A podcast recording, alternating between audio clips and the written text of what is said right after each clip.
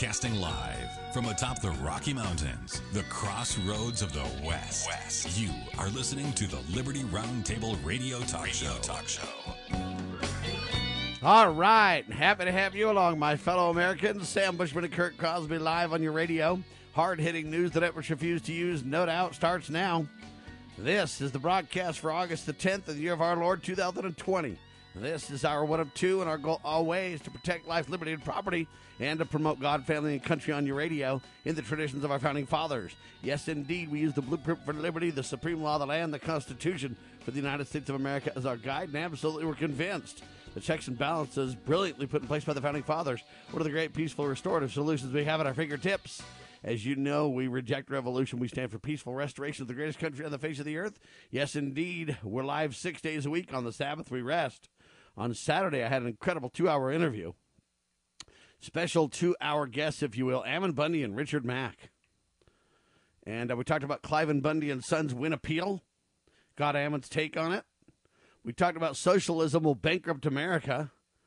Yeah, believe it or not, a team at the American Heritage Foundation put together an exclusive nine page ebook. Or I guess it's the nine ways socialism will morally bankrupt America. Amen to that. We talked about we are in serious trouble when the immoral counterculture becomes the culture, folks.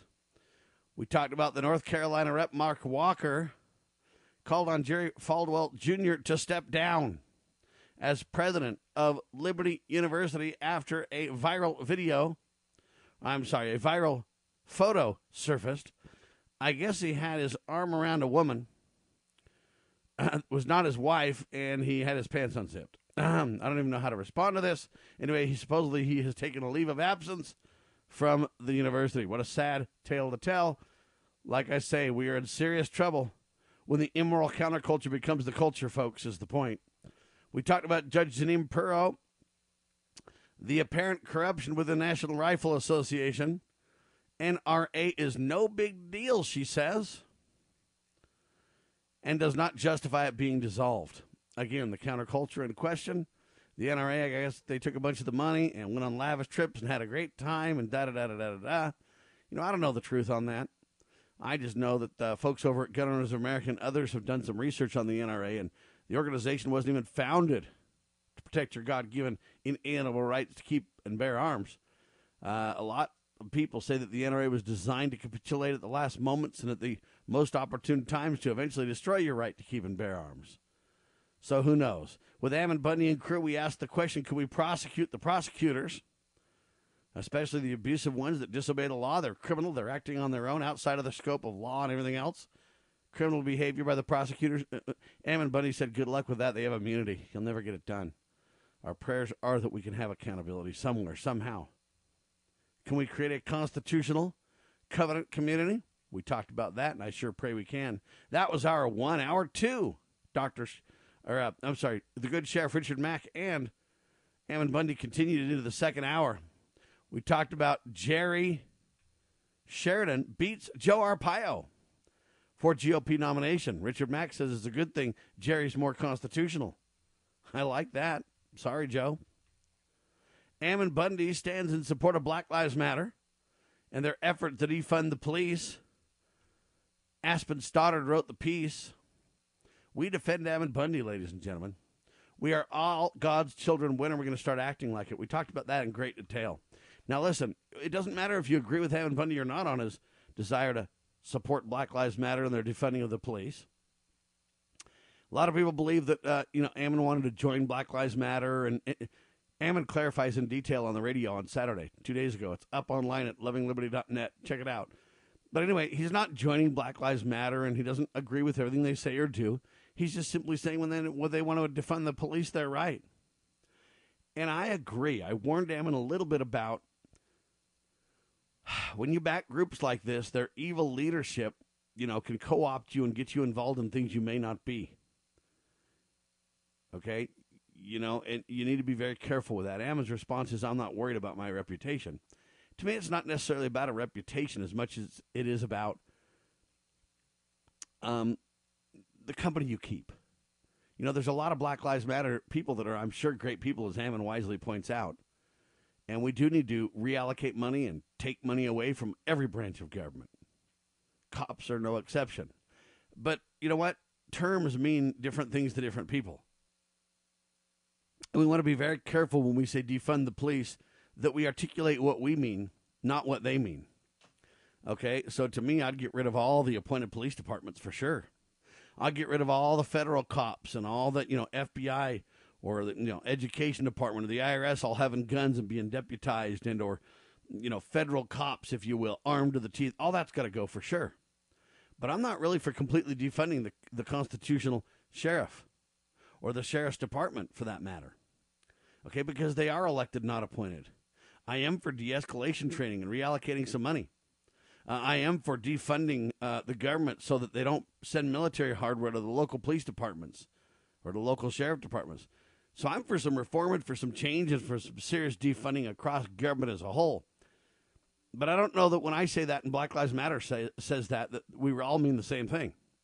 So I warned Ammon that we need to be very careful. Let me give you an example. A guy goes to a party. They're all smoking dope at the party. The gentleman is wise and doesn't smoke any dope with them. But he does grab the cigarette and pass it along. No harm, no foul. He didn't do anything wrong. He didn't smoke any pot. He just, you know, politely declined. The problem is now, you know what? He reeks like marijuana like everybody else because he had his fingers on it. And so he's in trouble with the rest of them. See, it's that kind of, it isn't a reputation thing. I even look at the Ammon Bundy Malheur Wild, Wildlife Refuge thing or whatever. Look, there were a lot of people there that were government plants that I believe betrayed Ammon. And uh, so we need to be very careful the company we keep. We need to be very careful whom we support, even though we agree with them on a given idea. It's good to work with them on it, but you got to be very careful that you don't help give them credibility where none is deserved, or give them support when their intentions aren't as we think they are. Other than that, I understand Ammon's point. But no matter what you think, you agree with me, you agree with Ammon, you agree with neither of us, that's fine. What we all need to do is remember to be very, very, very careful not to attack one another. Okay? Ammon can think and believe what he wants, but he's really been receiving death threats and all kinds of things over this. I think it's a sad tale to tell, and that's why we ended the show by talking about this idea. We are we are all God's children. When when will we start to act like it, people? All right, without further ado, Lowell Nelson, campaignforliberty.org. Welcome back, sir. Thanks for having me back, gentlemen. Good to be with you. Any quick comment on the topic we mentioned uh, before we let you fly? Um, well, I think you. I, I, think your point is a good one. It's a subtle. You know, I understand where Ammon's coming from, certainly, but the the overall point is is absolutely true that we are all children of a loving Father in heaven, and, and we ought to act like it. We ought to treat each other the way we want to be treated. And uh, if we would do that, this world would be a much better place, Sam. So I agree with Ammon like 95% of this, right? I just want to be a little careful. Well, he doesn't, he believes that my caution is kind of unwarranted the overarching benefit of, of spreading the word about Lavoy Finicum and spreading the word about the principles of liberty and everything else is of greater effect than the concern that I have, you know what? He has a point. Who's to say that I'm right and he's wrong, or he's right and I'm wrong? The point is, we need to learn to love one another and respect one another. And me and Ammon can disagree on that. It's okay. I still defend him completely and say he's a wonderful gentleman doing a phenomenal job for liberty. It reminds me a little the, a little bit of the comparison between the guys that say we got to really double down and you know restore the Republican Party from the inside out, and others say no, third party is the only way to go. They have an unsolvable debate as well. I submit that both of them have some value. I'm not ready to attack either of them. Well, yeah, good point. Yep, find value where it exists and move. We got to do things that move the needle toward freedom.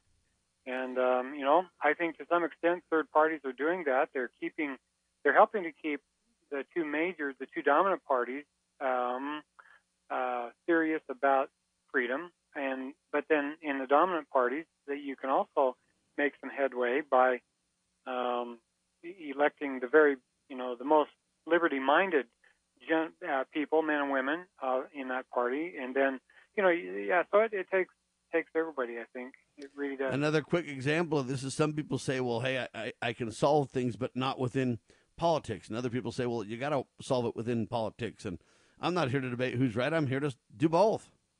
Yeah, right? I mean, anywhere somebody's willing to work in the sacred cause, I say, hey, man, put your hand to the plow and don't look back, buddy. We support you.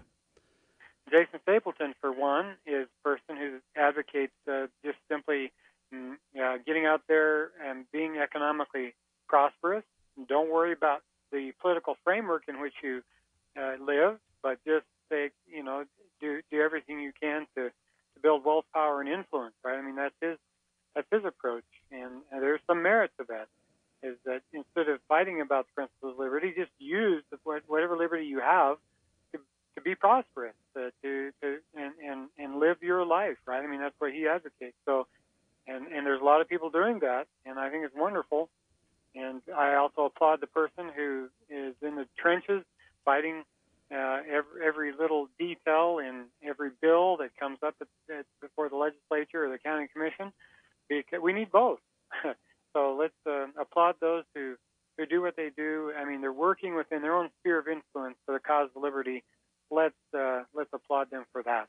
Amen to that. Now, Lowell Nelson last week told us about his quest to try to get with the state of Utah state treasurer to find out about these COVID case bailouts. You know what? How much money is being sent to whom, where, etc., all over the coronavirus bailout. And anyway, um, good for persistent Lowell. Uh, he started out and you know went to somebody and they sent him to somebody else and to somebody else and somebody else and then somebody responds. We have an update on this, a great one by the way. Big bucks, I'll tell you that right now. Lowell's got details in seconds on your radio.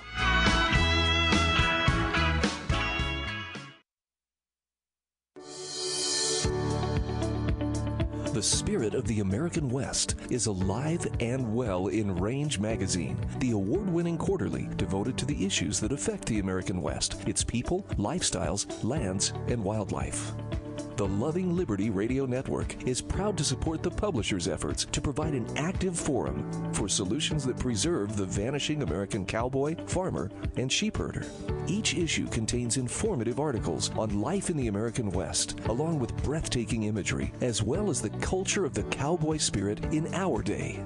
Each issue of Range Magazine also features great gift ideas like the 2020 Real Buckaroo Calendar and the book Tales from Out There. Order online from rangemagazine.com. Just click on the shopping cart. The Loving Liberty Radio Network salutes the spirit of the American West and those who are keeping it alive at Range Magazine. Foundation for Moral Law is a nonprofit legal foundation committed to protecting our unalienable right to publicly acknowledge God. The Foundation for Moral Law exists to restore the knowledge of God in law and government and to acknowledge and defend the truth that man is endowed with rights not by our fellow man, but by God. The Foundation maintains a twofold focus. First, litigation within state and federal courts. Second, education conducting seminars to teach the necessity and importance of acknowledging God in law and government. How can you help? Please make a tax deductible contribution, allowing foundation attorneys to continue the fight. You may also purchase various foundation products as well at morallaw.org. Located in Montgomery, Alabama, the Foundation for Moral Law is a nonprofit, tax exempt 501c3 founded by Judge Roy Moore. Please partner with us to achieve this important mission. morallaw.org.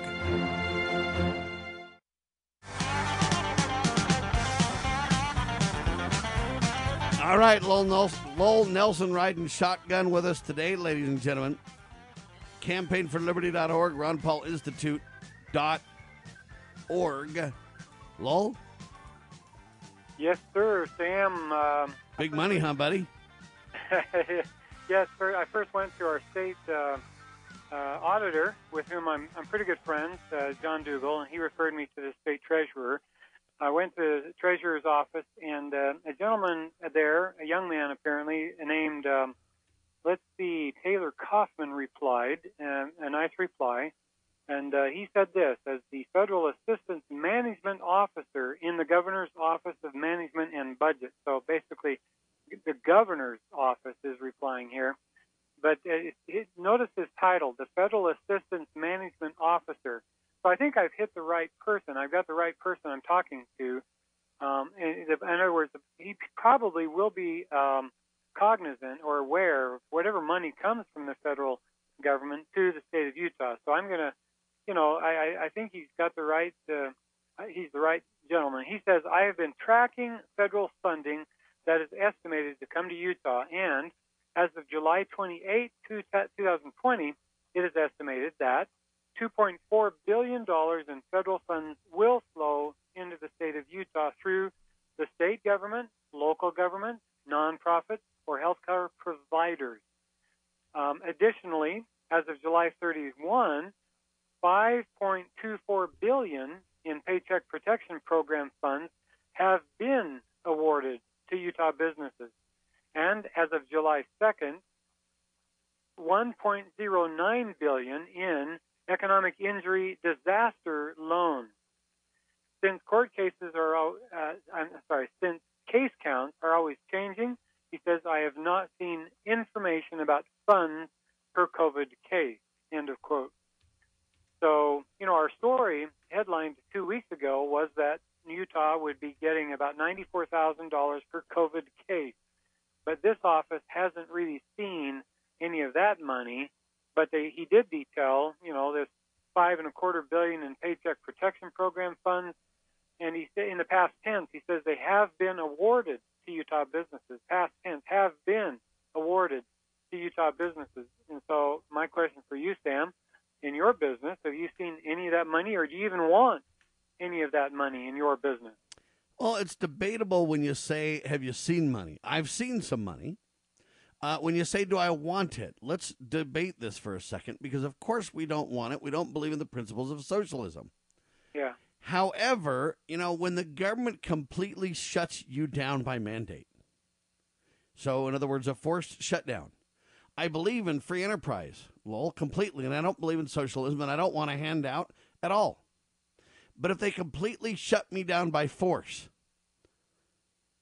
at some point you kind of say, you know, do you reject that on principle and lose the battle and eventually lose the war because your business goes under? Or do you say, you know what, I'm going to pick my battles and take the money and well, you can say I'm on the dole, you can say I'm a socialist, but at the same time, you say I'm going to fight another day. Yeah. And, and, and you know what? I'm not here to debate who's right on the point as much to highlight that when they mandate you completely and say, hey, you can't work for your food, but we'll feed you. Do you say, I won't take the food and die? Or do you eat so that you can hopefully, uh, maybe, restore a proper role of government system once again in the future? Uh, or do you say, I'll take the food because I got to feed my little children? I don't believe in this, but what choice am I given left? And so when they say that COVID shut down the economy, I disagree. The COVID didn't shut down anything. Go look at Sweden if you don't believe me. Uh, it didn't shut them down. How did the COVID know they were the Swedes, right? Is the point. And, and so I, I get it and I don't disagree. But at the same time, I look at it and go, what are we to do? Ammon Bundy's question just haunts us every time we turn around. There is a an uh, um, instrument or a principle in the Constitution that addresses this, I think. Um, and that is the principle that property may not be taken without just compensation. And in effect, that is correct. And if you take my business, this my profit center away from me, and then you give me money, you know, at some point there's compensation for that lost revenue that you forced upon me. So constitutionally, I could take the money and not be a socialist, even though it wouldn't be my preferred solution. But I'm not a leader, and I don't control the narrative, right? Mm-hmm. Exactly. So that's why I believe that you would be justified. I mean, if you get shut down, if you get locked up by government, they are in effect stealing your property. They're taking it. They're preventing you from exercising your right to property, and so they must provide just compensation. Now, the fact that they're stealing from all of us in order to, you know, by, by printing money, which they then give to us, is it's, it's really a foolish way to go. But the fact that they're doing that is, in part, just compensation, or at least some compensation for the loss of property that you suffered because of their lockdown. Yeah, I, I question the just compensation part because I don't think it's just at all what they're doing. But it is vital compensation that without, hey, businesses are going to fall apart and die. And you say, well, Sam, your business might not be affected. And literally, directly, my business may not be affected. I can't meet with clients in person because my clients are too paranoid to meet. I can't go out and get new clients because, hey, I don't dare drop by new businesses and try to introduce myself. Not a good time to do any of that.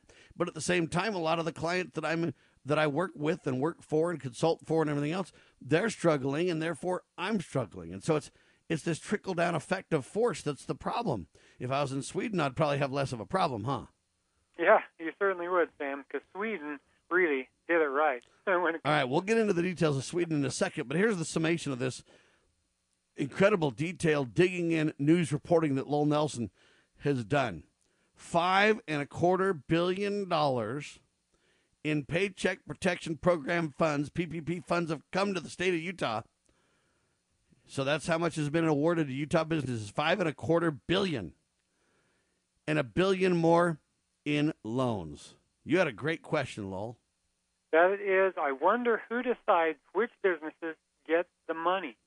So that's that's my next question that I'm going to reply back. And so if you have any other questions you want me to ask, you know, then shoot them to me now. I'll make I'll make a point of asking them. Well, the question that I would ask is if we borrow the money, and even though I feel trapped by this, I don't know that governments should feel trapped. Governments could say the same thing. They could say, "Well, the you know federal government shut us down," da da da. But the state has some sovereignty, Lowell, that I don't personally have. I can't just defy these orders from the state and the feds and keep my business open, or they'll haul me off. Uh, and they'll shut down my business, etc. But the state has sovereignty. The state could say, "Wait a minute, we're not going to shut down. We're not going to do what President Trump's guidelines are." Uh, ask Kristi Noem of what is it, South Dakota? If you don't believe me, she wouldn't do a lot of those things. Uh, and as a result, you know, the state of Utah could say, "And we don't believe we should be receiving federal monies." Right? Um, the state is supposed to operate its own budget with a balanced budget independently. So, what the state of Utah could have done, and this leads to my question why not jettison the money and not take it? But say in the state of Utah, we are going to make your state sales tax and state income tax and state property taxes zero. And we're going to simply reduce the burden on our citizens, and we're going to do it as a sovereign state, not as the feds. And the only reason I bring this up is because the feds have to borrow money. So really, I'm fueling and funding, even though I'm taking the money, my own demise. Because my children or my business or somebody somewhere someday is going to have to pay for it, right, Lowell? Yes, absolutely. And so my question would be why not have the state learn to live on a thinner dime? They have a huge rainy day fund for this kind of stuff. They also have the ability to decrease the size and scope of the state government. Why depend on the feds and go in debt? Why why pass the buck to the federal government who has no authority, no ability, no real funding, no real reserves at all? When the state has reserves, it's irresponsible to pass the buck to the, the sugar daddy with no reserves, is it not? Yeah. Thus my question. Great, great question. Do you have a question, Yeah. Kurt? I'm trying to figure out what to add, Sam. I can't really think of much uh, in this case. There's, I think you guys have covered it. Good work. All right, the next question that I might ask is this.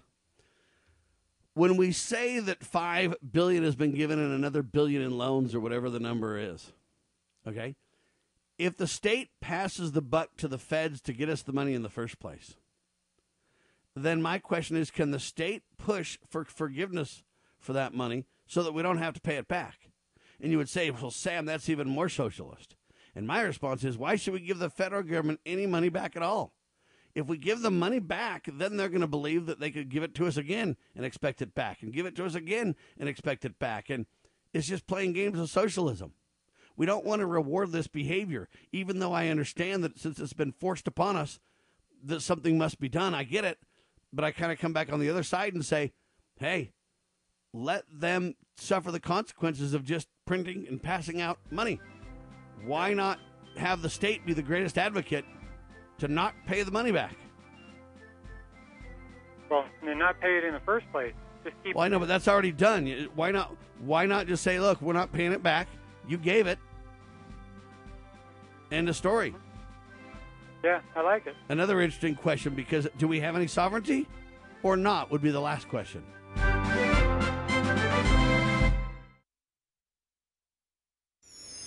pursuing liberty, using the Constitution as our guide. You're listening to Liberty News Radio.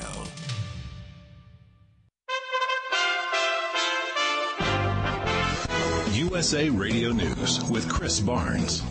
Protests, many of which devolve into violence, continue in Portland, Oregon, where police again declared a riot last evening. This is the Portland Police.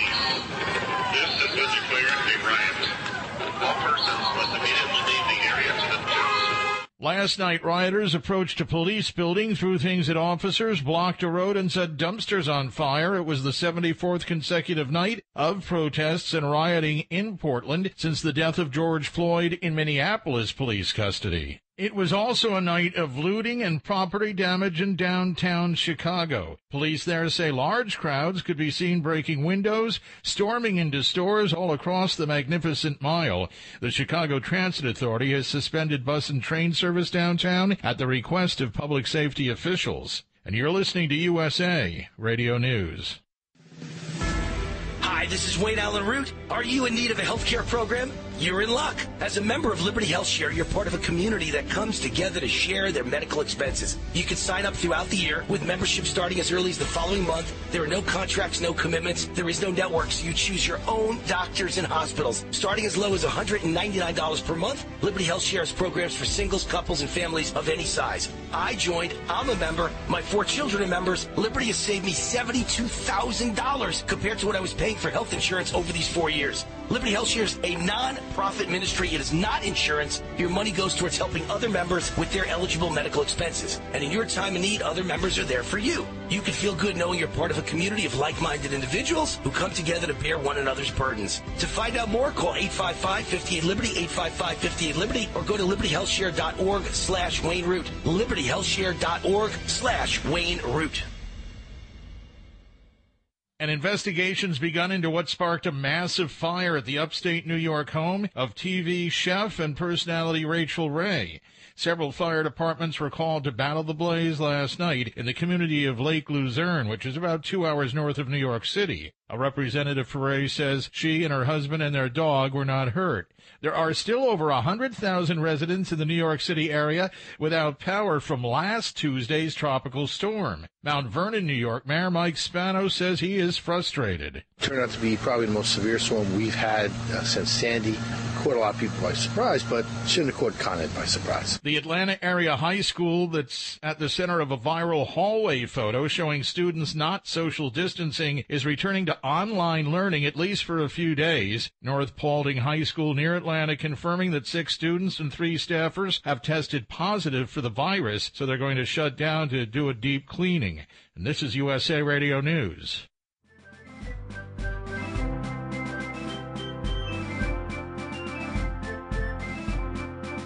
Promoting God, family, and country. You are listening to Liberty Roundtable Radio.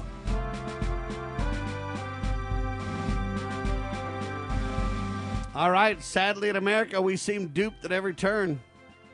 Yeah, not only were six billion dollars to the state of Utah. You've heard of the five or six million dollar man back in the day, right? This is the six billion dollar man going on. Uncle Sam, out of control. Europeans, though, are starting to wake up to this er, concern and reality, though, aren't they, Lowell?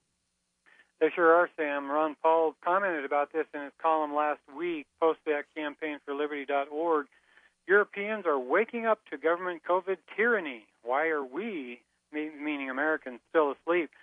Tens of thousands of Germans marched through Berlin on Saturday proclaiming a day of freedom and demanding an end to government mandated face masks and social distancing. The UK and the Netherlands also saw large protests against their government's tyr- tyrannical actions in response to the coronavirus outbreak. Well, good for them, Ron Paul says. They seem to be more upset with the mandates in their countries than we do in ours. Of course, you know, here in Utah, Sam, Utah never has never really locked anyone down. Um, you know, with with threats of of, of jail time and, and civil fines, but you know, so maybe that's why there's not there aren't many protests about it here in Utah. But what about other states? I mean, I just heard of a state that uh, you're going to be fined fifteen hundred bucks. Uh, uh, what was it? Maryland, I think it was, said that they would fine any private school teacher uh, five thousand bucks and a year up to a year in jail if that teacher was found teaching a private school student in person between now and October first. Talk about gra- gra- draconian, you know, measure, and that was not by law of the state legislature. That was a county health official, like the director of the of the of the county uh, health department, just making that up and saying, "I'm going to fine you this much if you do what whatever," you know. So I mean, these guys are out of control. Um, but Ron continues his essay here. He says Europeans are realizing that their government mandated lockdowns did little or nothing to protect them from the virus, while causing economic catastrophe and untold human suffering.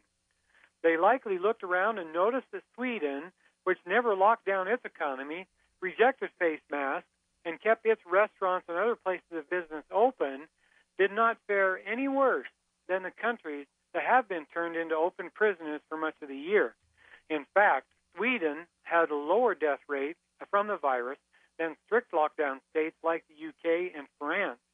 No wonder people are starting to get angry. And so he goes on. We we probably don't have time to, to cover the whole column, but um, I I just tell you, Sam, that that uh, you know doctors. Uh, we saw this last week. Doctors who came forward with life-saving information, they get shut down, deplatformed, marginalized in news media. It's as if big pharma wants everyone to remain frozen in fear until they can come out with a vaccine for this novel coronavirus. Well, I saw a video on the vaccine created by Moderna. Uh, that's a company called Moderna. They they they they're touting their vaccine and they're saying that it contains recombinant RNA, meaning that it would reprogram the organism into which it is injected, just as Monsanto has modified the genetic blueprint of the corn and the other plants that it has created and copyrighted. Big Pharma, Sam, is playing God here, and I worry that these vaccines, never even tested on animals because of the need to fast track them, will do irreparable damage to the human genome. And so back to Ron Paul's column, he ends it with a question. How many may be harmed more by the vaccine than helped? We'll probably never know because the U.S. government has just granted Big Pharma immunity from liability claims if the vaccine produces damaging side effects. They keep moving the goalposts to keep us terrified and isolated. First it was body counts, and then it was case counts. The numbers have been so wildly off that it's hard to trust any reporting. People are getting angry, they are confused, they are facing an economic depression of historic proportions, but worst of all, they're watching as Leviathan government snatches every last bit of freedom. Three cheers for the Europeans. Let's hope America wakes up soon. End of quote. Sam? Amen to that. And Chuck Baldwin runs a thread through this as well. We talked about this last week, but uh, we are facing the greatest assault on our civil liberties in our lifetimes. Chuck Baldwin reprise, Lowell.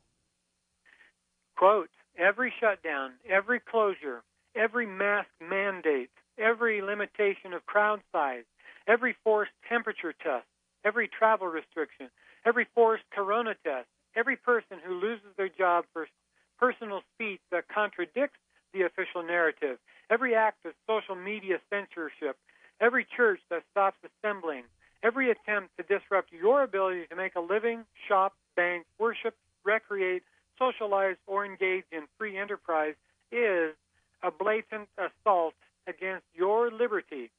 Mark it down, he writes. These are not mere inconveniences. These are deliberate, disgusting, destructive, draconian, demonic, and damnable attacks against your liberty. How long are you going to tolerate it? This will not end until the American people themselves determine to end it. And if we don't end it soon, it will be too late to end it. This corona crisis is not about health, it is about control. About the uh, abolition of a free society and the introduction of an enslaved society. The planners of this attack counted on Anthony Fauci and Deborah Birx and their accomplices in government and the media to instill sufficient fear into the hearts of the American people so as to cause them to give up essential liberty in order to stay safe. Ben Franklin saw this coming over 200 years ago when he said, They that would give up essential liberty for a little temporary safety deserve neither liberty nor safety. The so called new normal, Chuck Baldwin concludes, is nothing more than the old totalitarianism. End of quote. Sam? It's hard to know how to respond to this. I, I, just thought this was so powerful. Yeah, it is. It, the reason it's so hard to respond to is because he's completely right. But for some reason, and even Trump, I know Trump's been kind of arguing with Fauci a little bit and whatever, but no one's speaking out nobly, boldly, and independently like Dr. Ron Paul and Pastor Chuck Baldwin. I mean, they are on the national stage probably the two uh, most direct deliverers of reality, kind of like the secret of Sweden's success. Okay, there's people speaking out, but every one of them gets shut down if their narrative doesn't go along with the mainstream.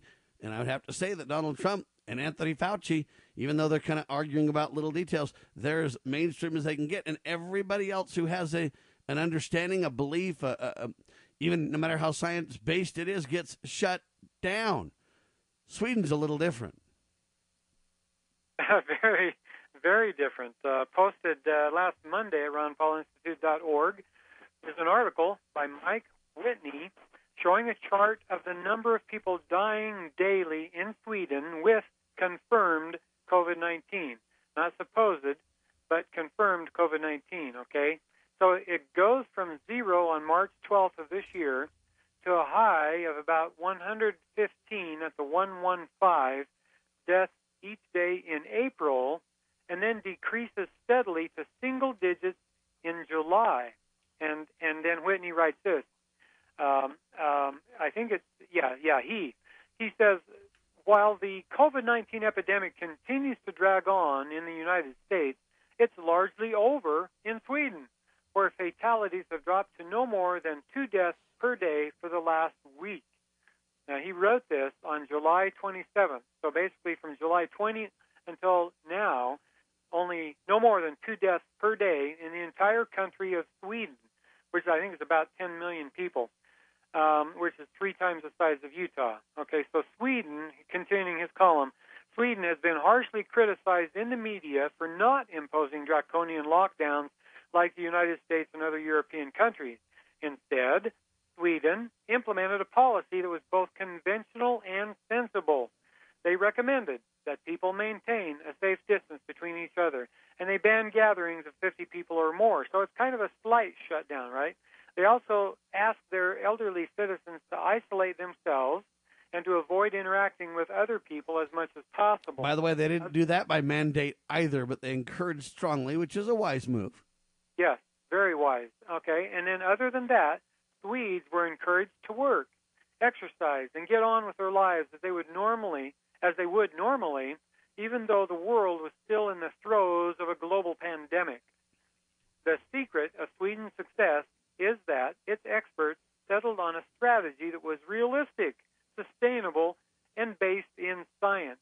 The intention was never to fight the virus, which is among the most contagious infections in the last century, apparently, but to protect the old and vulnerable while allowing the young, low risk people to circulate, contract the virus, and develop the antibodies they'd need to fight similar pathogens in the future. It's clear now that that was the best approach. By the way, it was clear then to many of us. We articulated it live on the radio if you want proof. Hang tight, Lowell Nelson in seconds.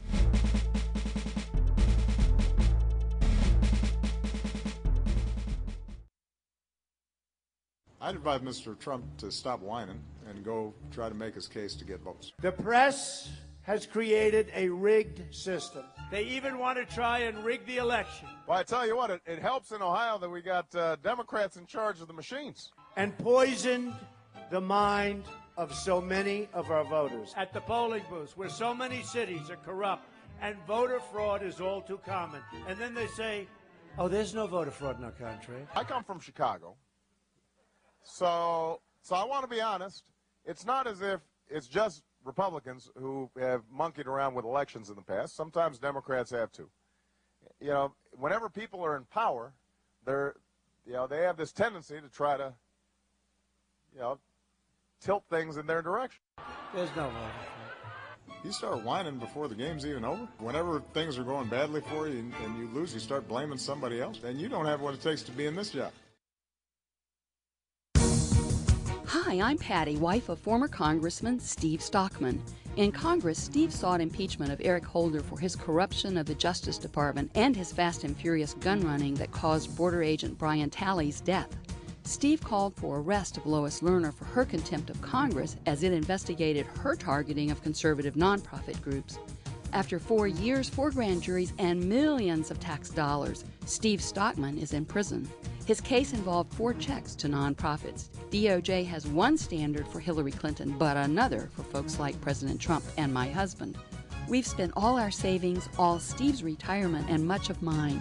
Steve Stockman has fought for you and America. Won't you join me now to fight for Steve?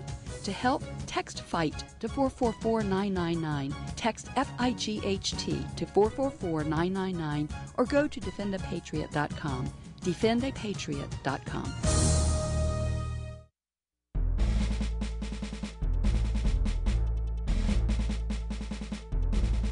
begging politicians, bureaucrats, and educrats, and all do gooders to please obey the supreme law of the land, the Constitution. This is Liberty Roundtable. All right, Lowell Nelson, campaign for liberty.org with us. We are facing the greatest assault on our civil liberties in our lifetimes, writes Chuck Baldwin. Boy, is he spot on.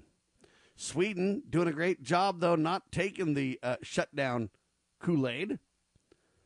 But Fauci or Fauci, whatever you got to say, bad medicine from this guy. Fauci's or Fauci's um, HCQ Waterloo is the headline on this one, and that's the hydroxychloroquine discussion. Um, the debate rages on. Many, many, many, many, many doctors are saying it's good. So is President Trump. Fauci saying it's bad. The debate rages on. But doctors that would back President Trump get shut down, Lowell. Yes, they do, Sam. And they are being shut down apparently because the, you know, Fauci and his, uh, and Gates and, and uh, the people associated with them, they want to push a drug. Uh, and they don't want people to know how effective uh, hydroxychloroquine is because there are countries all over the world using hydroxychloroquine. It's cheap. It, it, it costs, uh, just listen to this, Sam. Here in our country, Fauci continues to ignore the ever accumulating remarkable early use data on hydroxychloroquine, and he became focused on a new antiviral compound named remdesivir. Rem, remdesivir? Remdesivir, we'll say. Rem, it's just it's spelled just like it sounds. Remdesivir. This is an experimental drug that had to be given intravenously every day for five days.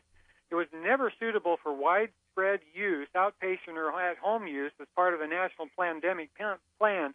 We now know that remdesivir has no effect on overall COVID patient mortality, and it costs thousands of dollars per patient.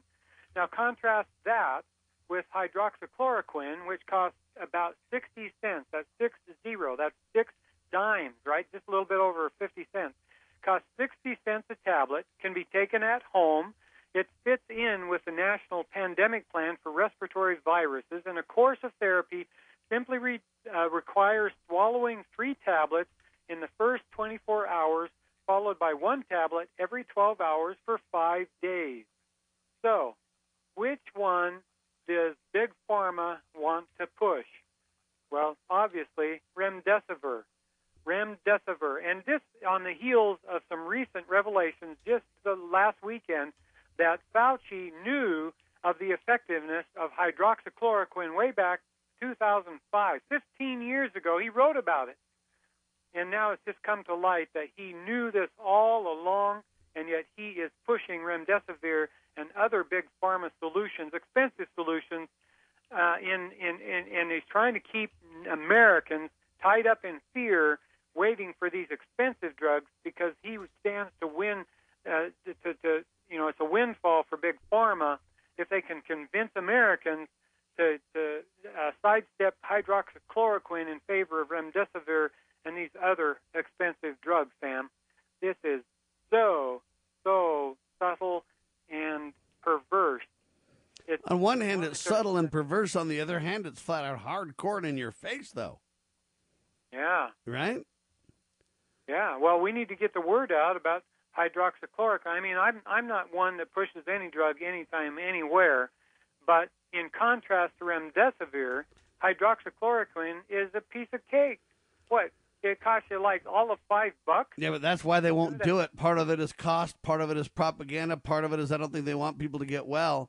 But the pharmaceutical narrative Well, and the is failing. president supported it. That's the key um, problem it's got, right? Yeah. Unfortunately, you're right, Kurt.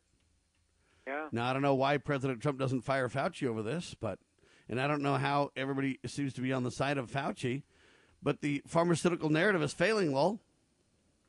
Fortunately, it is failing. And there's an author named Schaefer there at ronpaulinstitute.org that brings this out. You know, the America's frontline doctors said at their press conference last week, and I think you covered this already, so we don't need to rehash it. But basically, they, you know, she summarizes this, uh, what they said first in her column, and then she writes that this. She says many argue that the politic, politicization, politicization of this drug is founded in a, in a desire to unseat President Trump, and and I would agree with you know Kurt Crosby that it is. That the opposition to it is primarily because it was endorsed by Trump, and it is deemed to be a failure, or even better, dangerous to patients. It will be a powerful strike against the president. That may well be part of what has motivated this, but there is another motivation, and it's what I said earlier. It's this desire to push a more expensive medication onto the market and to push a new vaccine on the world population. So basically, she's illustrating in print what we just read in the previous piece that hydroxychloroquine is inexpensive, and Big Pharma wants to push an expensive solution. So when a group of doctors took to the steps of the U.S. Supreme Court last week and told the world how much success they're having, right? And we heard this, Sam. Many, many of them are 100% successful. In other words, 100%. They don't lose a single patient to COVID 19 using hydroxychloroquine and zinc and so forth. Then big pharma. Oh, and so and so when they're having the success using a cheap anti-malarial drug that's been in use for over 65 years to treat the most deadly contagion of our generation, it is a massive blow to the narrative upon which the pharmaceutical purveyor's success depends.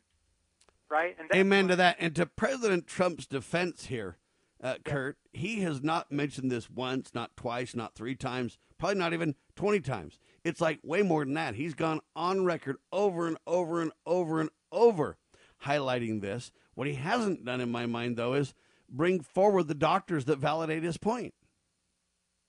Now, I don't know if he can, is the problem. As far as I understand, Facebook and Twitter are starting to shut down the president of the United States as well. In my opinion, we're bordering on criminal behavior um, by these organizations. Um, President Trump has done his best to speak out on this. Uh, the real question is who behind the scenes controls the unfolding narrative, even against the president of the United States, Kurt. Great question, Sam. I mean, you would, you would think we could hear from the president more. I guess you'd say the massive swamp monsters, you know. I guess, yeah. I- They're the the insiders. The you know, I mean, you got to watch the old movie Mr. Smith Goes to Washington to kind of get a base idea about it, and then you know you just put it on turbo from there. I guess. Well, it's a good woman highlighting some of this reality for us. And there have been good women standing up in history. This one makes me go, oh, mercy. mercy Otis speaking out boldly, nobly, and independently in her time, and her words wisely echo forward in ours, thanks to Lowell. She, Sam, has been called the conscience of the American Revolution. Born in 1728, died in 1814. And so, obviously, from 1728 to like 1778. She'd be about, what, uh, 60, uh, yeah, 50 years old at that time. So she was uh, a real life observer and, and a mature observer of the American Revolution and the country that uh, was was founded. So it's amazing. You know, both Thomas Jefferson and John Adams called her a genius, and uh, a gal named Elizabeth Elliot, who I I don't know who Elliot is. Elizabeth Elliot described her, meaning speaking of Mercy Otis Warren, as the most remarkable woman who lived in the days of the American Revolution. She is the sister of James Otis and the wife of James Warren, both intense revolutionaries. She hosted groups, including the Sons of Liberty, and committees of correspondence in her home. And however, it was primarily her writing that made her perhaps the most important of Revolutionary War women. And uh, to give you just a sample of some of the things she said, I picked out two or three. Well, this uh, article posted at 10th Amendment Center dot org, of course, lists uh, dozens of things that she said. I chose three to highlight, and uh, they go like this. She, she writes this: Mankind may amuse themselves with theoretical systems of liberty, but we can only discern its true value by the practical and wretched effects of slavery very interesting, Sam, that, you know, we only appreciate our liberty if we have observed and sometimes felt the, the practical, the wretched effects of slavery. That's what she's saying here. And, you know, you think about the revolutionaries, they were subjected to terrible, horrendous, um, you know, servitude conditions uh, from the British government. And it's because they suffered those things that they can really discern the true value of liberty. Well, we need to do the same thing. That's one thing we're missing, right? We've grown up in in relative peace and harmony and prosperity. We don't know what it's like to be in slavery. And so that's maybe one reason why we today, speaking collectively, not you and me, but our Americans today don't understand the true value of liberty and why our young people are embracing the ideas of socialism. They simply do not understand the end of socialism, the destitute poverty and the unspeakable wrongs that are wrought upon a people in slavery to a tyrannical government. That may be one reason. Um, second thing I picked out, one of the things she said is this. She said, quote, it is necessary to guard at every point against the intrigues of artful or ambitious men who may subvert the constitutional system most conducive to the general happiness of society. End of quote. Boy, is she ever right there. Because there are artful, ambitious men like Fauci, like Gates, who subvert the constitutional system, right? And who are giving money in a socialistic uh, system to the state. And they, they are baiting the state to stay on this socialism, this dole from the general government, which they simply are stealing from the middle class when they do that. And the last quote I wanted to highlight here, Sam, we can talk about any one of these, is this quote, resist the first approaches of tyranny, which threaten to sweep away the right for which the brave sons of America have fought. And I want to talk about that last one the most. And, and the reason I do is because if, if former generations had taken that, in my opinion, brilliant, well thought out I believe, God directed advice, if you will, uh, we wouldn't be in the discussion points we're having today at all, Lowell. Yeah. And if we can stand up and stop it, then our children will thank us and revere our names. And if we fail them, then as it gets further and further and further down the road, I look at Social Security as a great example of this. Had they shut that down in the beginning, I mean, even on the Social Security cards back in the day, it said not to be used for identification purposes. the yearly Social Security card said that right on the face of them. Nowadays, I mean, everybody asks me for that. They've even taken it off now. So if we would have fought it at first,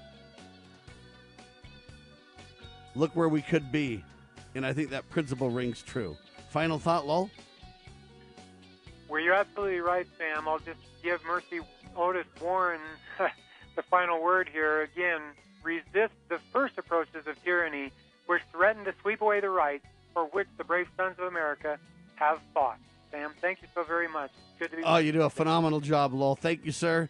There he goes every Monday on your radio, ladies and gentlemen. I'm telling you right now, he comes loaded for bear every time with just killer updates. That's what Liberty Roundtable Live is all about. CampaignForLiberty.org, RonPaulInstitute.org. Spread the word, please. Hour one in the can, the good doctor coming up. Hour two in seconds. God save the Republic.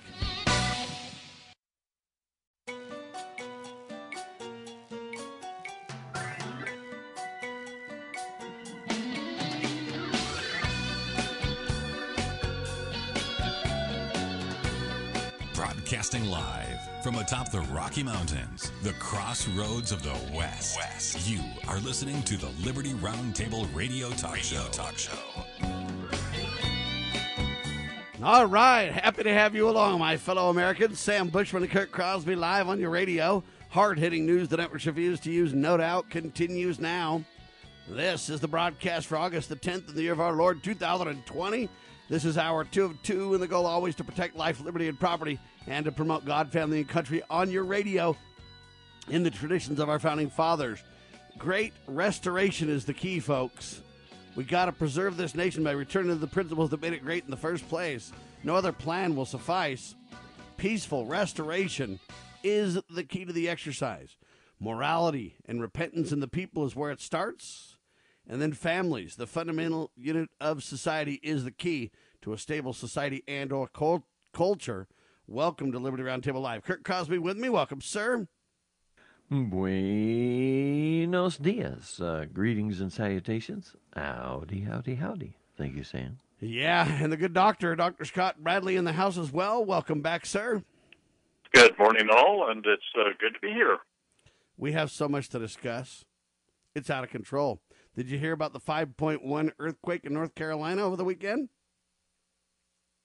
Wow, that's a, that's a wake up call, right? I personally say so, but when you say wake up, to those who may not be familiar, it's a wake up call, but to those who are familiar with prophecy, I don't know that it's as much of a wake up as a witness and a warning, sir.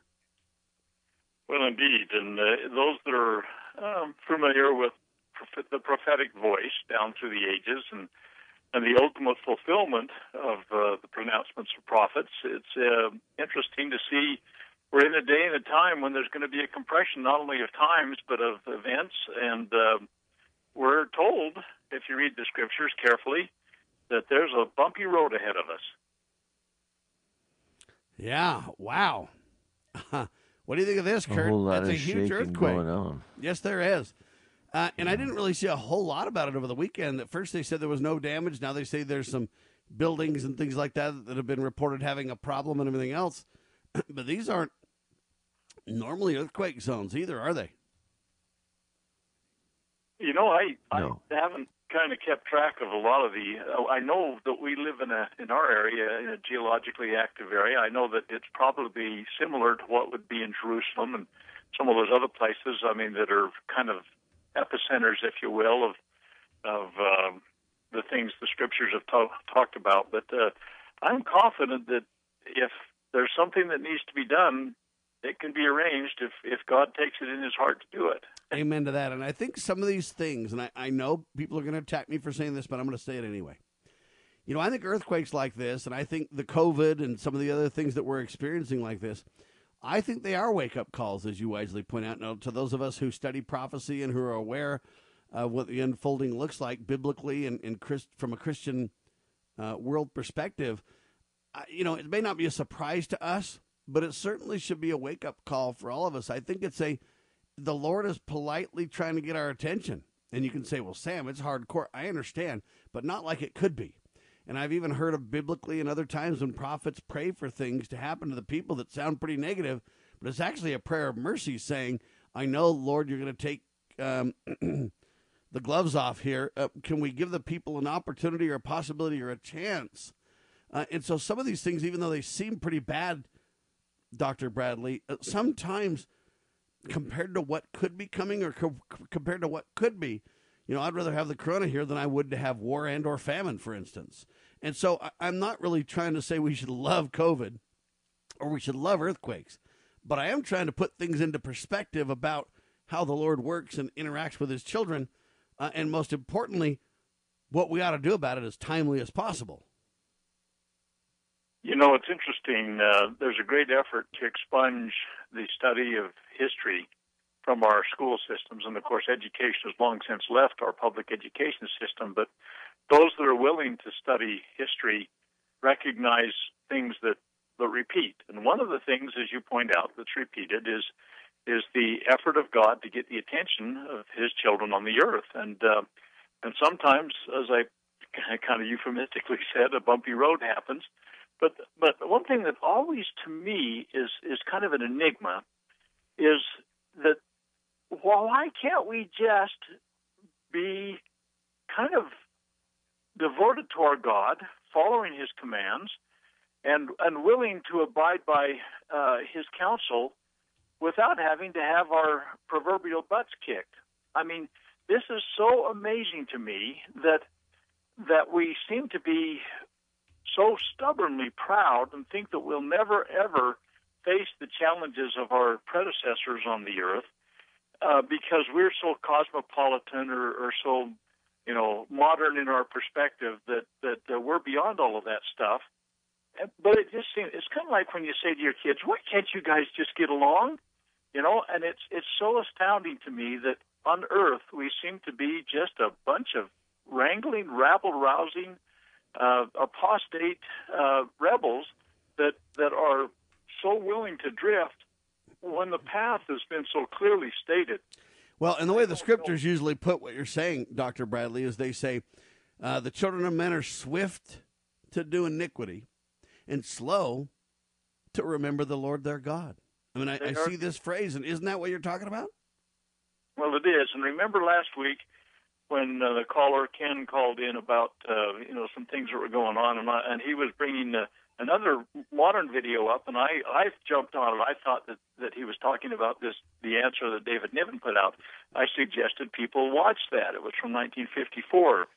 And if you haven't watched it in the past week, you're probably not going to with that admonition. But so I, will I'll break the news to you that uh, the I'll, I'll, what I'll do is it's a spoiler alert for those that don't want to hear it. But but in that movie, uh, there's uh, an effort. The Earth is going to be destroyed by a cataclysmic um, war that will will basically remove all civilization from the earth, and they're trying to come to a solution. They have a timeline. They get all the most wisdom they can gather together.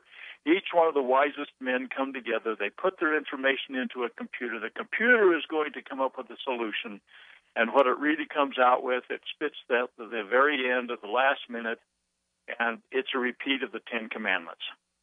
And and it's like, oh wait a minute, we've had those for a while, haven't we?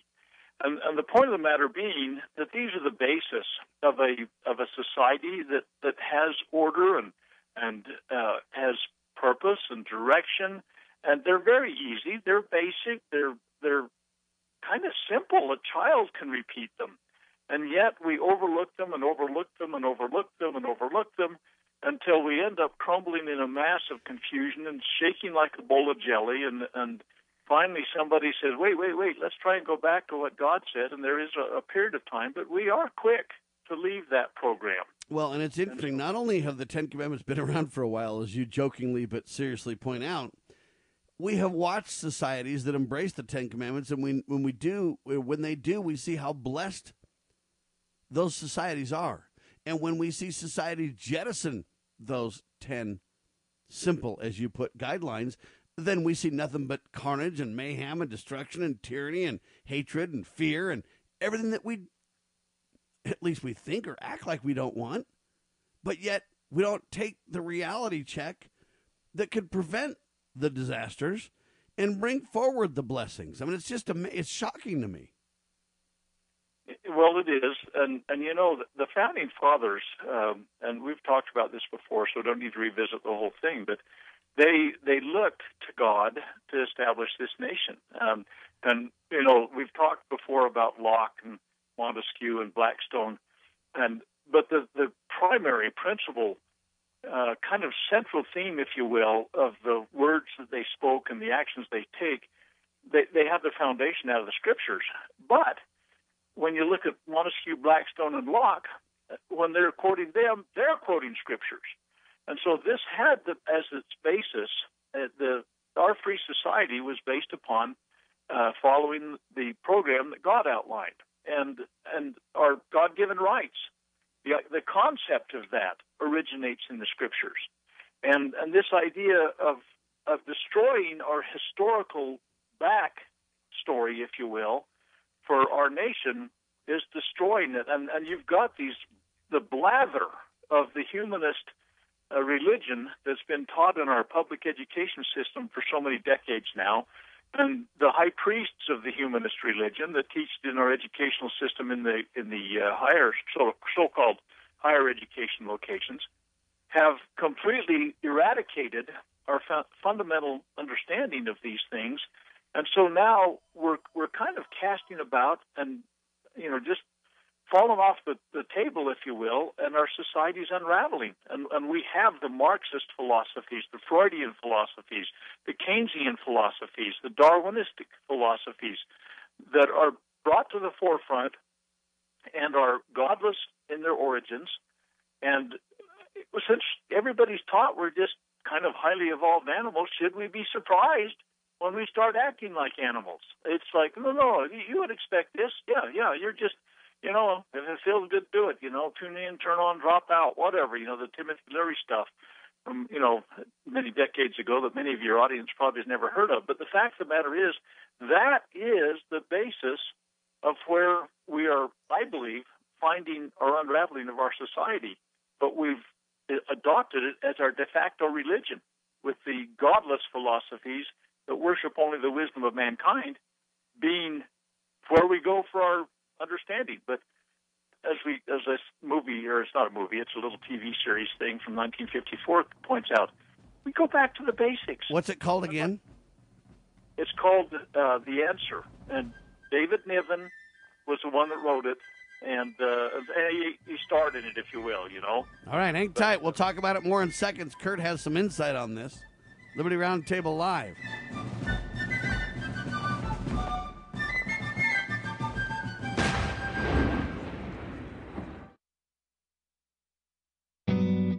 Regrets? Oh, we're all gonna have them. Doesn't matter who you are what you do. At some point, you're gonna wish you'd done something differently. You know, the woulda, coulda, shouldas. But let me tell you a couple of things you'll never regret. You'll never regret spending extra time talking to your teenager. Trust me. You'll never regret answering your three year old's question about where the water in the bathtub comes from. And I've never seen anyone wish they hadn't sat in the kitchen laughing with their children and telling them goofy stories about when they were kids. Yeah, sure, we're all gonna have regrets, but talking too much with our kids won't be one of them. No matter what you talk about, love is what they'll hear. A thought from the Church of Jesus Christ of Latter day Saints. Visit us at Mormon.org.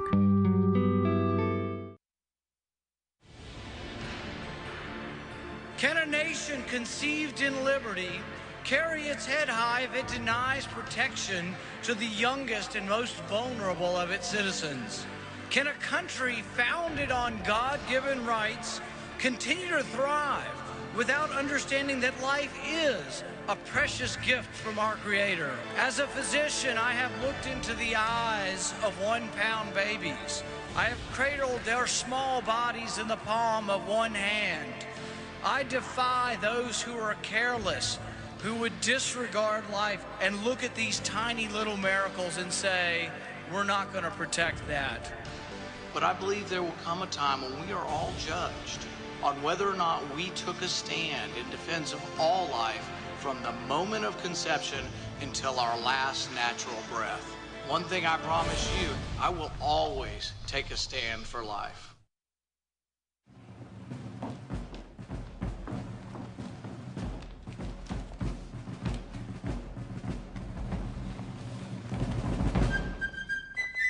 With news the networks refuse to use.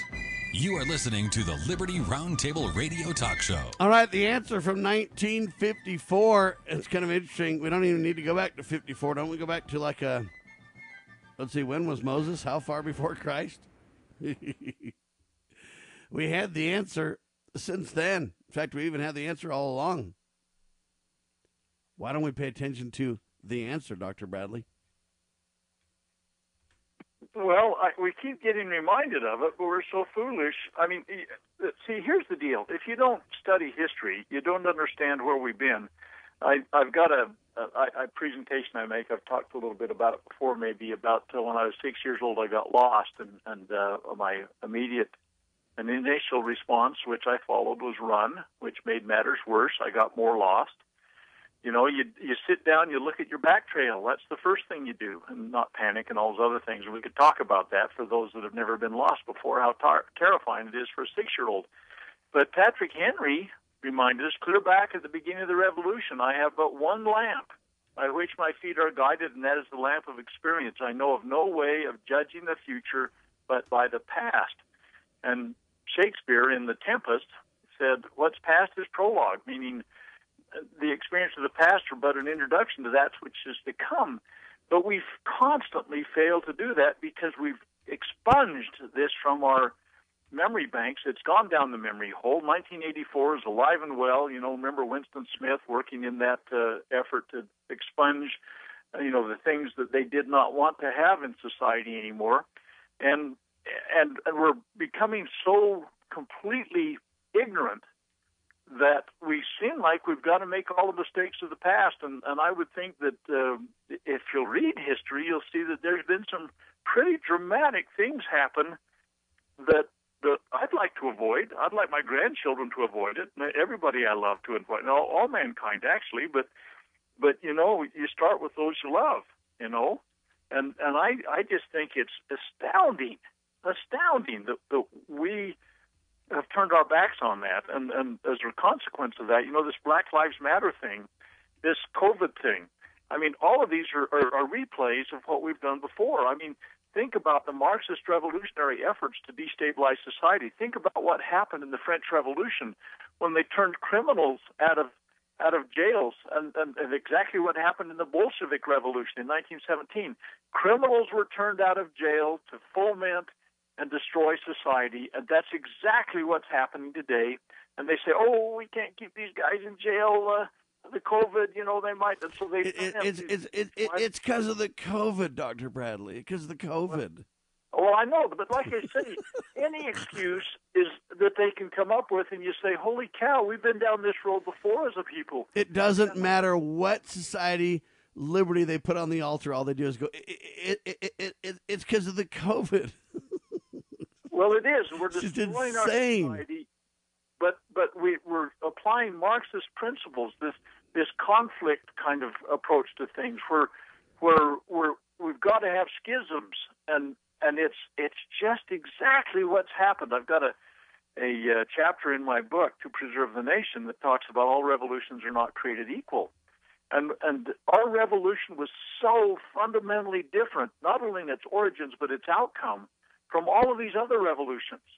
These other revolutions are based upon false principles that that work to the destruction of society, but they're false when it comes to elevating and blessing the lives of humanity. So I mean it, uh, and and so yeah, I I think what's past is prologue, and we're going to reap whatever we're, we've been unwilling to to learn in the past. Amen to that. Um, all right, so the Ten Commandments are the answer. TV show 1954. Is it David Niven? Niven, Niven. N-I-V-E-N. Yeah, Right. he's he's a, a British guy that came to America. It's interesting. He was here in a successful um, movie career, and and as soon as England went into World War II, he jumped on a boat and headed back to England. He was the only uh, British citizen that was successful in America in the movie industry and everything that came back to England to fight. And when he was when he was put in kind of he was relegated into kind of a you know I mean here's a mm, famous guy and we can kind of use his face for our benefit. No, he transferred into the commandos. He was he was uh, operating behind enemy lines. He was D-Day. I mean we're talking a guy that that put it all on the line. And then he came back to America afterwards. I mean this is a I mean a historical perspective. But but here's a guy that uh, he he had baggage after the war. He, he had a real alcohol problem and everything like that. He died young. ALS, I think, is what killed him. But but at any rate, um, here was a guy that said, you know what, we got a problem. I'm going to ho- go help solve it. And and he came back to America. Had trouble kind of starting up his career again. They thought he was washed out and everything, and he came into some of his biggest years later. But in 1954, in this TV series, uh, he wrote some of these things that were on that particular program, and and this one, the answer, uh, I thought it was very insightful. I mean, it's it's kind of boring, no con- computer generated graphics and no explosions and all this kind of stuff. But the explosion was the wisdom that came out of it, you know? So, anyway. Um, All right. Well, we're rotting from the inside. Um, despite all that, uh, we're rotting from the inside. Kurt wants to tell you about the SAT company. These are the college exam people, right, Kurt? Right, and they've got a big uh, connection to our, well, our pals at the Communist Chinese, uh, Sam. SAT pretty, uh, company to the college, or I guess the college board there maintains ties to the communist Chinese. So we're going to attack President Trump for this idea that he's involved with Russia. Never mind, it was Hillary that was involved in the uranium scandal that never got covered and never got prosecutions on. Uh, nevertheless, you got these college boards that literally maintain their ties to China, and no one's even hardly looking at it. Dr. Bradley. Well, you know, this this scholastic aptitude test is a facade and a farce. Not it's a different facade than the Fauci facade, but it is a facade nonetheless. This is something that is so bizarre to me, where they're where they're allowing people into college to get their higher education. Why not let everybody try it once? I mean, it's their money, it's their effort, and and what they can make of themselves. I happen to be kind of a late bloomer. I mean, in my own perspective, I keep thinking I'm going to somehow bloom. But the fact of the matter is, some kids don't do well on tests. Some kids don't do well in high school. Some kids, they later on find their stride, if you will. But the thing that gets me about some of these things is that they're they're stacking the deck to get the the racial and economic uh, strata that they're looking for in the schools, and they got some of these movie stars and I don't know what they're really called, TV stars, whatever, that, that they got this big thing about, oh, they, they cheated to get their kids into school and they paid bribes and etc. The system is wired on behalf of certain, certain economic strata, certain racial strata. It's wired against some people. And, and I don't know exactly how the Chinese have anything to do with any of all this stuff, but to tell you the truth, it is a it is something that ought to be junked totally and completely. And let's Well, and right now everybody's begging that we go back to these same schools that have these ties to the communist Chinese. well, and and hon- honestly, I I've kind of maybe said it before some months ago that someday people that are educated at Harvard or Yale or Princeton or some of these really la di da kind of schools, Stanford, whatever, people are going to say, "Well, I'm sorry, I, I'm I'm sorry that." Uh, Yeah, I'm bad sorry you were educated at a school that used to basically make money on slaves and promote the slave trade big time, and now in modern times they've promoted the communist propaganda forever and everything else. I'm I'm so sorry. Tom Cotton in the news really quick too, Kurt. Well, this is a, apparently a senator that I haven't heard that much about, and yet he's got some uh, pretty good headlines. Um, you know, he's saying that we ought to uh, look deep into this whole, uh, um, you know, um, uh, China thing. Uh, he's also uh, letting us know that there's a lot of, uh, I guess you'd call it, um, just a lot of stinking going on on Capitol Hill. You probably got them right in front of you, but I don't see them uh, right on my list, Sam. I know I talked about them or I found them, but go ahead. Do you want to read them to him? What are you talking about? This Tom Cotton piece? Yeah, there's yeah, Senator them, Tom. Cotton basically says TikTok is the Chinese Communist Party's Trojan horse. We're all gonna, you know, through these video games and social media and and fun video sites and everything else, they're gonna go ahead and backdoor into our economy and society. I'm not sure if I'm more fearful of the Chinese communists or the Russians or, the American government spying on me and controlling my data, Dr. Bradley. You know, I, I'm pretty ignorant in regards to all these social media programs, but I did have heard that there somehow there's a uh, an intelligence leak that's happening through some of these social media uh, connections. But it eludes me exactly how they're using what they're getting at this point. But maybe they're Well, in my mind, we're all worried about the foreign companies uh, abusing us, but what about the ones right here at home, aka the Justice Department, the CIA, and the Pentagon, huh?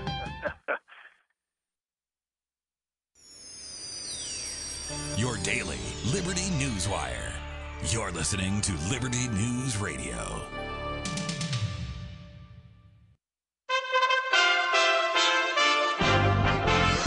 USA Radio News with Chris Barnes. President Trump signing four executive orders over the weekend to provide Americans help as the pandemic continues.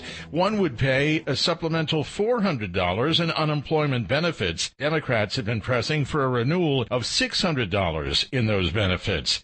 Senate Minority Leader Chuck Schumer says the president's executive orders simply aren't good enough. The president's executive orders described in one word could be paltry, in three words, unworkable, weak, and far too narrow. Schumer spoke on ABC's This Week.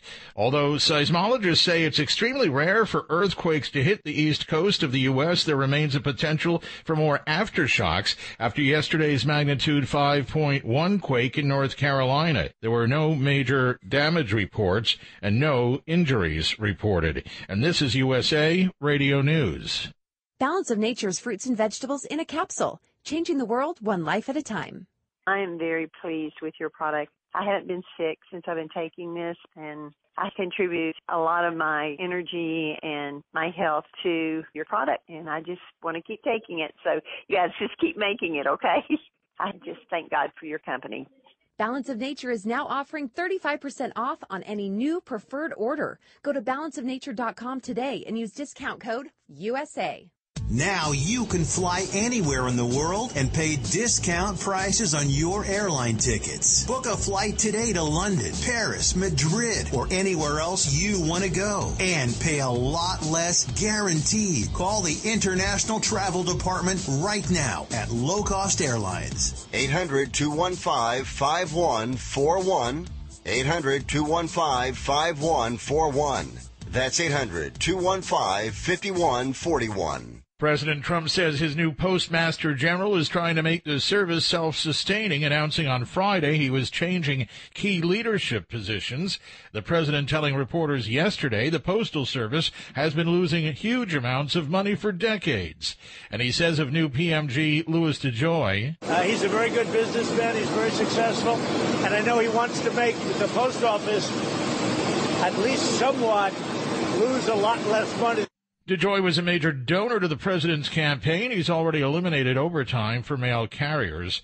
Arizona continues to deal with a long-running heat wave. The National Weather Service saying that yesterday Phoenix felt its 34th day this year with temperatures of over 110 degrees, and that beats 2011's record of 33 days.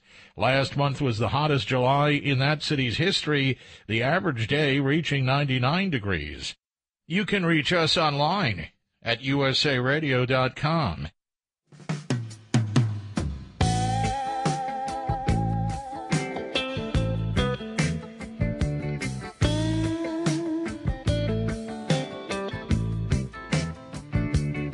All right, time flies fast when you got guys like Lowell Nelson and Dr. Scott Bradley and others on your radio, man. I'm telling you, just like, wow. How do hours fly by so quickly? And the answer is intelligence everywhere. It's just great to behold and to be part of. I'll tell you that right now. Dr. Scott Bradley, his collegiate series and book is called To Preserve the Nation. That certainly is our goal. FreedomsRisingSun.com is website. That's FreedomsRisingSun.com. All right, the President of the United States over the weekend, President Donald J. Trump, just signed four executive orders. Uh, they are extending unemployment benefits preventing evictions, suspending student loans, and payroll tax cuts. And uh, it's kind of a bold move by the President of the United States. Uh, President Trump says, Hey, I tried to give Congress time to act. They wouldn't do it. They're stuck on stupid. Had to do it. We're going to break this down from a constitutional perspective uh, with Dr. Scott Bradley. But first, a few headlines that Kurt found on this, highlighting what just happened. It's big in the news, folks. Kurt? Well, and it's amazing. Uh, even at the bottom of the hour, they hit about three uh, stories on it. You know? Yes, sir. Uh, and uh, so when when we have the constitutional expert, Dr. Scott Bradley, with us, and you know this is a great time for this. So you've got uh, Donald Trump signs executive order. And, well, orders, as you said, Governor Cuomo, Trump's executive orders are laughable. Hillary Clinton, Trump's executive orders are a stunt. Pelosi, Trump's executive orders are absurdly unconstitutional. Um, it's uh, uh, then she says uh, House Speaker Nancy Pelosi slams Trump executive orders as an illusion, um, and then the uh, Democrats assail them as unworkable. What say you, Dr. Scott Bradley?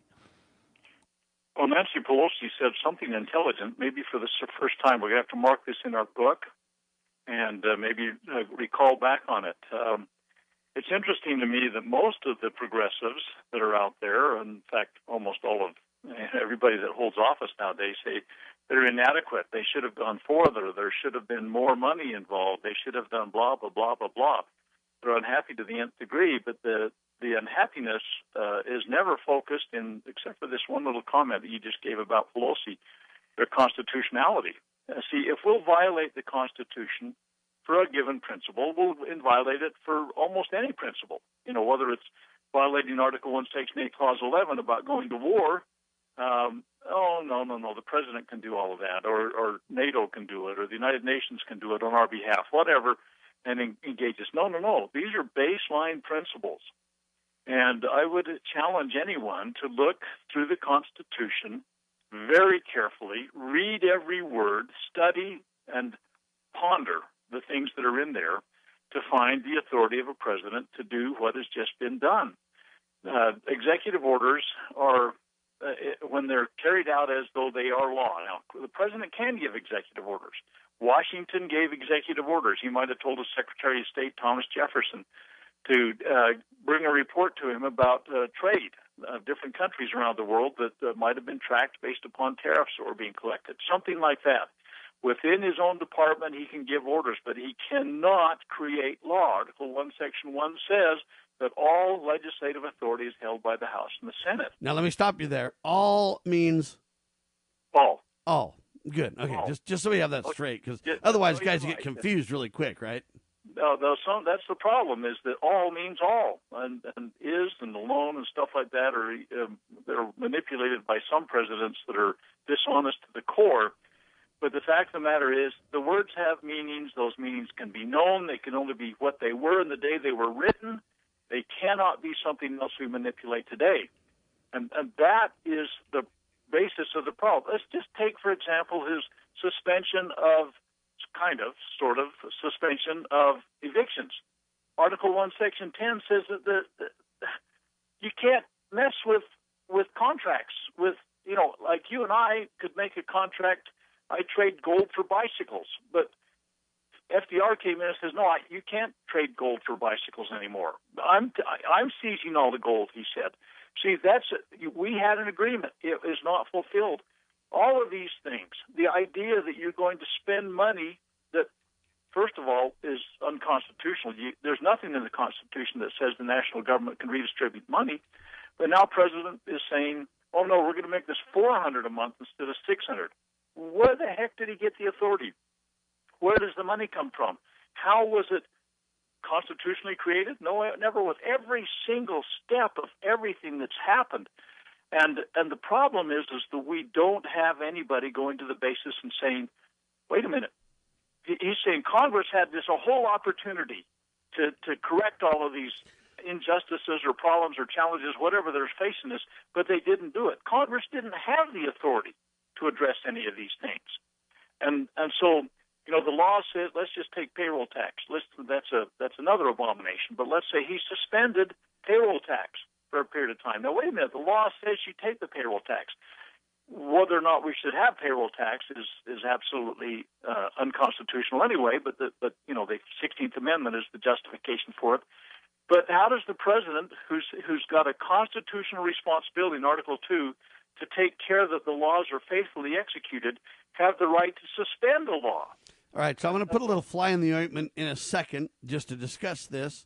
Um, but before we do, I know Kurt's got to fly um, here in just a couple of minutes. But Kurt, uh, President Trump emailed me about this, and at the end of his um, email, he tells me about all these four things that he's doing via executive order.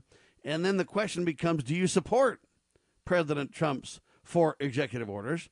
To provide immediate relief for Americans. That's what how President Trump ends his email to me. Your thoughts, then we'll let you fly, and we'll we'll discuss it a little more with Dr. Bradley. Well, you know, I will take. I will say this: that this whole thing is I mean, the bottom line is it's political. You have to uh, look at the picture. If the president doesn't do certain things, he doesn't get the votes. He can't even, you know, participate in the program at all. Um, and he has learned, you know, the the Democrats were basically using this whole thing uh, to uh, work against him, and he said, "Hey, uh, I'll just, you know, um, go right past him," and I think he did. Now, I, I, you know, like you we've said so many times before, um, when it comes to uh, executive orders and uh, if the president's doing things uh, unlawfully, you know, so much of our government is completely unlawful compared to the, what the Constitution says. But in the uh, circumstances that he's in, I say he's probably made a pretty smooth move, and the you know Democrats are pretty ticked off at him, which tells me hmm, if you've got enemies uh, coming from them, uh, that means you're probably in the right space for right now. You want to respond to that, Dr. Bradley? Then I'll give you my little fly in the ointment stuff here to think about. you know, in today's political environment, um, uh, with the lack of knowledge and understanding, you know, that lack of that, you know, historical perspective and the and the the truths of that are outlined in the in the Constitution, it, it is probably going to work to his political favor. But here's the problem: what will we not violate? What virtue will we not take? What life would we not take? I mean, I'm talking about pro-life or not. I mean, whether it's in the womb or when we're sending our people off to war, what uh, would we not destroy in order to have political ascendancy over somebody else? I mean, if in fact this is how we're going to do it, we don't have a constitution. It is a dead word in terms of its application, and and, and this isn't the only thing. I mean, I, I just since we're we're talking about this particular issue, it's something we can focus on. But we do this at every turn, at every opportunity. There's a violation of principle that ultimately and finally it comes down to this morass that we've got. It, it's a complete manipulation for political purposes. There's political agendas that are being played out on this thing, and honestly, it's it's destroying the nation. We we won't have a nation to come back to if we continue along this path, and, and honestly, I don't see us leaving the path. I think there's, I think there's going to be, yes, sink. We're all sinking. There's going to be manipulation and one-upsmanship politically at every turn, every place along the way, and and I don't see a quick response to our success and our stability in the nation if we continue to violate the baseline principles. That's where we've got to be. If we can't be there, there there's no foundation. Yeah, then no roads are going to matter. In other words, every road leads to the same place, which is eventual destruction of our liberties. Now, I want to talk about the ideal versus the real for a second. Scott, Dr. Scott Bradley is really highlighting the ideal. And that's where we ought to be. At the same time, Kurt Crosby's highlighting the real. And sad to say, that's where we are how do we deal with the real and the ideal and how do we bring them closer together and is the real question. Kurt, we're going to let you fly. When we come back, Dr. Scott Bradley and I will break this down. I got a couple of thoughts to consider on Liberty Roundtable Live.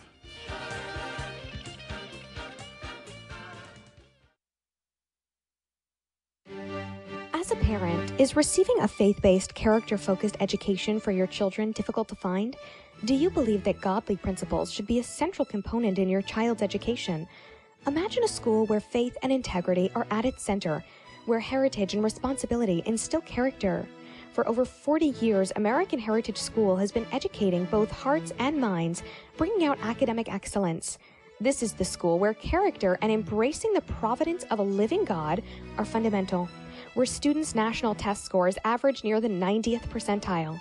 With American Heritage School's advanced distance education program, distance is no longer an issue.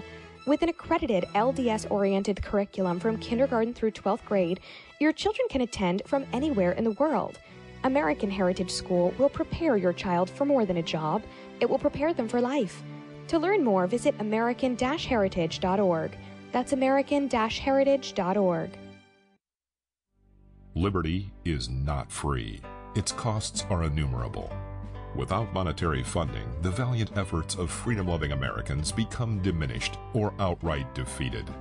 We present a solution the Give Me Liberty Fund. The plan is quite simple invite individual Americans to contribute less than a dollar a day. These monetary funds are used to promote liberty minded media, organizations, events, candidates, movements, and speakers. In the spirit of transparency, all expenditures are published. Patriotic business owners provide discounted products and services to Give Me Liberty Fund members. Our greatest strength is in numbers. Go to GiveMeLibertyFund.com and become part of the solution today. GiveMeLibertyFund.com. Participate in the peaceful restoration of the greatest and freest country in the world.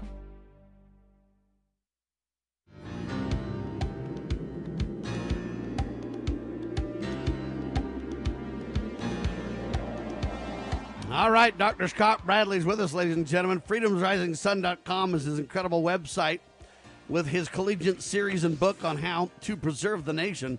Boy, howdy, do we need that right now? It's as relevant as it gets.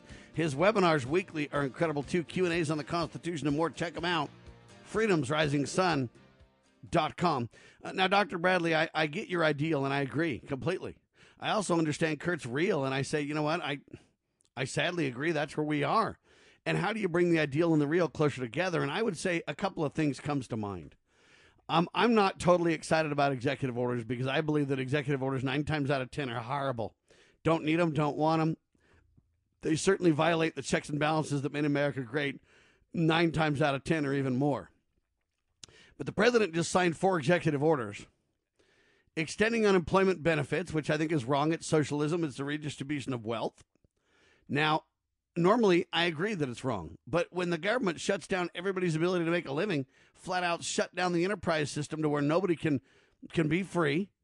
You don't have free enterprise anymore. At some point people have to feed their families and if government's going to shut them down, constitutionally speaking, they need to compensate us for taking away our property, which is our ability to make a living and everything else.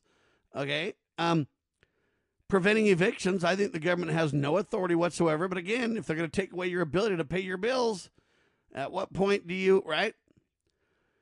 Extending student loan relief. I don't think we should have ever had these student loans in the first place. But again, if you're going to chop off my ability to pay my rent, pay my student loans, whatever, uh, and then this payroll tax.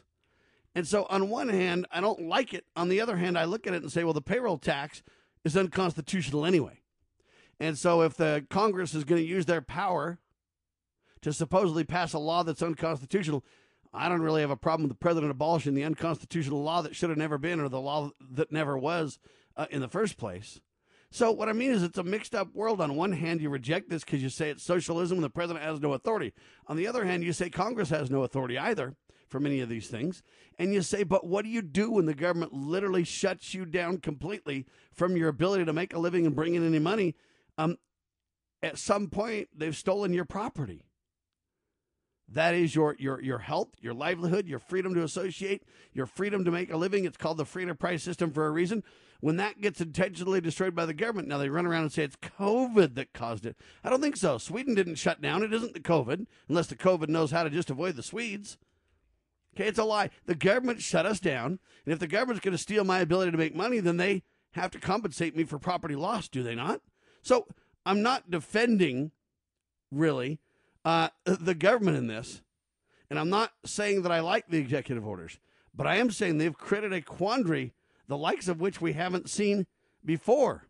Uh, unless we just spiral into a revolution, if we're going to keep the law and keep the peace in America, something has to be done. What would be the way out of this? And, and so there's kind of the setup for the fly in the ointment. And my goal is not to argue about it, but to truly think through it from an ideal and a real point of view. You know, it's interesting. Uh, you know, as your childhood, you probably remember your mom or dad saying, two wrongs don't make a right. And You're the correct. Idea, the idea that government has, has created all these problems, it's been we the people that allowed this to create. I mean, I can't tell you how many people are running. I don't. I, I get the feedback about these people that are saying, "No, we don't. We don't have to go back to work. We, the government will provide everything for us." And it's like, you know what? They don't understand. Unless a loaf of bread is baked, nobody eats a loaf of bread, and the government has shut it down. Government is the the most powerful mortal force upon the earth. I, I qualify it because obviously God trumps everything, and that's a bad phraseology. But the fact of the matter is, government is the most powerful mortal force on earth. When it runs amok, when it involves itself in things that it ought not to be, there is never a good outcome. It always unravels in some way or another, ultimately in finally. And what we're seeing is a continuation of this unraveling. One bad thing leads to another, and each one of them exacerbates the problem. It makes the problem more of a, a Gordian knot, more difficult to untie. And, and as we continue to manipulate the, uh, the levers of government on our own behalf, and that's what's happening across this through political agendas, we're going to find that ultimately and finally we don't even have a mere shadow of what our founding fathers gave us at such great cost.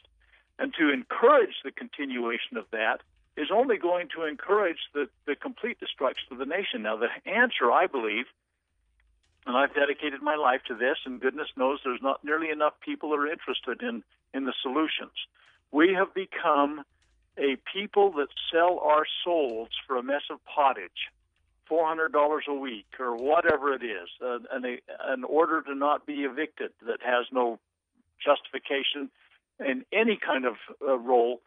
The government has overstepped its bounds in every way, shape, and form, and it's it's gone on steroids in the last four months. And our our our uh, governors and our mayors and our city councils are are taking this and they're running with it. Our churches are doing the same. I agree completely, but the question is if I if I have the government steal my wherewithal, steal my property, do I have a right for a compensation of some kind? Well, let's let's ask the the program. Okay, so government is stealing your your uh, you know compensation. They've been doing this for years now. yeah, but but, but now it's in totality though, almost it, virtual is, totality, right? Should everybody suddenly decide to sign up on the dole? And should everybody say, "I'm not going back to work. I'm going to let the government pay for me"? No. So so we've so got to educate the people, and the people have got to take the government back. And I fear more and more that there will be revolutionary consequences. And I do not admonish that. I am not seeking that. But there's that's exactly where the people that are destroying our nation want it to go. They want somebody to pull the trigger. And yes. this is the destabilization that's happening right now through Black Lives Matter or, or some other idiot program that they're doing because of masks. Everything. Yeah, and I, I, certainly don't think we should sit around and go, we're not going to go back to work, we're just going to be on the dole. Uh, but I also am not so sure that taking just compensation for something robbed from you is necessarily a wrong answer either. But who's getting it justly taken from them? Our grandchildren. See, when you take this money, because there isn't any money left, We've gone six trillion more dollars in debt this year. Six trillion, Sam. Our total. Yeah, we've been bankrupt since what, 1933, basically. Yeah, well, probably before that, but before. Uh, I mean, think about it. Six trillion more debt this year. Our total revenue stream from the nation, when we're in a healthy economy, is three and a half trillion. We've spent double what we brought in. How long can a family or a nation continue that? We can't. They can't for sure. Say my my grandchildren are now going to be the ones whose hides they're taking out. Those kids don't have a vote. I can vote. Yeah. So the, the part of the problem though is if we're going to have blood in the streets because of the the uh, moral um, oh moral crisis that we've got. Uh, I agree, but if we, uh, on one hand, on the other hand, if we don't do something, we're going to have blood in the streets to, tomorrow. Well, uh, and, and I fear that we're moving very quickly to that, and I, I pray that it doesn't go to that. But but a scenario that I mean, it, they could really this could spiral out of control. With, uh, for example, we get blood in the streets, we start a revolutionary process here, and again, all of those elements are being encouraged right now. Then we come out with a mandatory COVID vaccine that uh, that uh, we give first to our military and our first responders. That literally changes your DNA and basically uh, requires aborted babies to make it in the first place. But other than that, or, or in ends up and that absolutely, but it also perhaps sickens or kills those people. We weaken our our nation to a point. We've done it economically. We're ruining ourselves. We're destroying our political structures. We're ultimately going to be physically not as strong. How how soon is it that a, a foreign power doesn't say, "Hey, wait a minute, these guys are there for the picking. We're they're ripe." See, see, this is how global government could be implemented. It could be how some of the you know you talk about China and TikTok. Holy cow! I mean, what if they decided, oh man, these guys, uh, everybody's sick in bed with this thing or whatever. See, there's so many scenarios, and I hate to say that I'm suggesting or uh, even stating that it's going to happen, but we weaken ourselves by every step that we take. And the president, I believe, has further weakened the country. I believe that the Congress is weakening the country. I believe our courts are at the basis of this, and certainly our governors and our mayors. This is one of those things where it is a death spiral, and it's time for the people to wake up and say that everything's a violation of all our baseline principles, and we need to turn back to the the things that made this nation what it was for a couple hundred years. And and if we continue to feed at the trough, I mean, why not take Pell Grants? Why, why not take, you know, the the latest check for whatever, uh, cash for clunkers, or or whatever, whatever comes down the pipe. And we've been doing this for so many years that everybody, everybody is participating in the spoils now. And and what's going to ultimately happen is that the spoils will be all used up, and we'll just be scrapping over the scraps with each other to the point we don't even have a country. It's it's being manipulated horribly now, and I it sounds like I'm a bearer of bad news, but we. No, I think you're right on the point. I just think that everybody's got a line, and and at some point, you know, you say, "What are we?" As Ammon Bundy wisely asked, you know, "What are we to do?" Government's running around tyrannical. All the thugs are out of prison. All the good guys are going to prison. Uh, you've got literally the government completely destroyed the free enterprise system to where you can't even make a living now. Uh, and you know, at at what point? I mean, we got to extract ourselves from this. I believe it's simply violating the commandments of God that have got us in this position.